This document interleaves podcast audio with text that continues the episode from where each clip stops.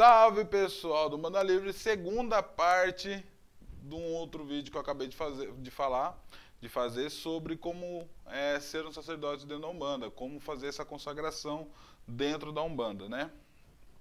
Eu deveria ter falado umas outras coisas, mas eu não falei. Farei um próximo vídeo, né? Agora eu vou falar como é que se abre uma casa, um terreiro, né? Dentro da Umbanda, né? Do jeito certo da Umbanda.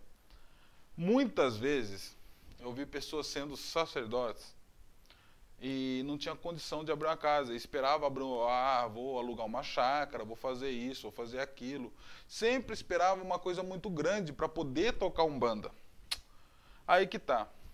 Os maiores umbandistas que a gente conhece, pessoas que é, conceituaram muita coisa dentro da umbanda, o Zélio abriu o terreiro dele na sala da casa dele. Mata tinha um, um negocinho quadradinho lá que ele tocava a umbanda dele, Mate Silva. Fora uns outros irmãos também que agora andei vendo aí, que também começaram num lugar muito pequeno, dentro de um quarto dentro de casa. Muita gente fala, ah, mas não pode tocar umbanda dentro de casa. Meu, vai reclamar com o Zélio, o Zélio começou. Mate Silva começou. Não pode tocar umbanda por quê dentro de casa? Tá correndo o risco do quê? Tá entendendo? Vocês inventam muita coisa, gente para querer tocar um banda. Vocês querem um palácio para tocar um banda? Não. A minha casa, a nossa casa, né? A, eu sou dirigente da Luz de Aruanda, tenda de um banda Luz de Aruanda, junto com a mãe Eli. Nossa casa começou na frente de uma churrasqueira. Nós tocava e atendia as pessoas lá num quadrado que a gente tinha. Depois a gente é, não coube as pessoas, a gente foi para a cachoeira. Agora a gente está num cômodo de casa e a gente está indo para uma chácara. Né? Logo, logo eu com a Melina estava abrindo dentro de uma chácara. Mas foi um processo. Por quê? Ali a gente já atendia as pessoas. Né? Eu também achava que tinha que ter uma chácara, que tinha que ter isso, tinha que ter aquilo. Mas quando eu comecei a estudar Umbanda, de verdade, né, me aprofundei nela, aí eu vi os grandes sacerdotes de Umbanda, dirigentes de Umbanda, começaram num quadradinho. E dali eles foram ganhando espaço. Um grande exemplo aí é o pai Eduardo Fabiano, né?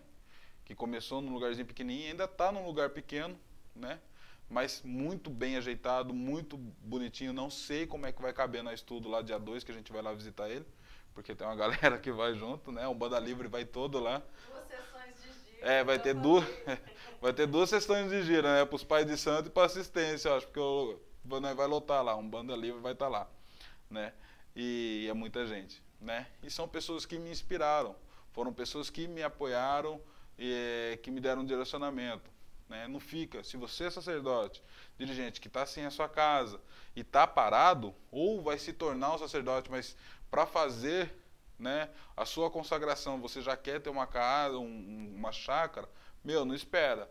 Escuta o chamado né, do seu caboclo, do seu preto velho, e vai, faz seu sacerdote, porque eu tenho certeza absoluta que se você é uma pessoa que segue a Umbanda, arrisca, você vai ter condição de tocar a sua Umbanda, não importa onde seja. Se for no mato, você vai tocar no mato. Se for na praia, você vai tocar na praia. Se for na cachoeira, você vai tocar na cachoeira. Mas toque a sumbanda. Não fique pensando em ter uma casa primeiro para depois fazer. Vai e faça. Talvez é isso que o seu caboclo quer o seu preto velho quer, ou preta velha, caboclo, sei lá, queira de você. Né? Que você tome a Umbanda para si, se responsabilize por ela, a partir daí vai tocar num quadradinho dentro da sua casa lá, num lugar que preparado, gente, não é só ir lá e tocar não, tem que preparar o lugar, mesmo que seja pequenininho. Vai e toca, né? Fica esperando coisa grande não, porque isso aí é vaidade, tá? Fala aí, fica aí pregando pros quatro cantos aí que vaidade é pecado dentro da Umbanda e depois fica esperando o quê? Uma chácara, um lugar bonito? Não. A gente vai para uma chácara. Não sabemos quando ainda, né? Mas tá lá já para ir, né? Mas é isso, gente. Vai lá, se entregue de coração. Se você tem um caminho e já tá, está sendo pedido para você, vá e faça, tá?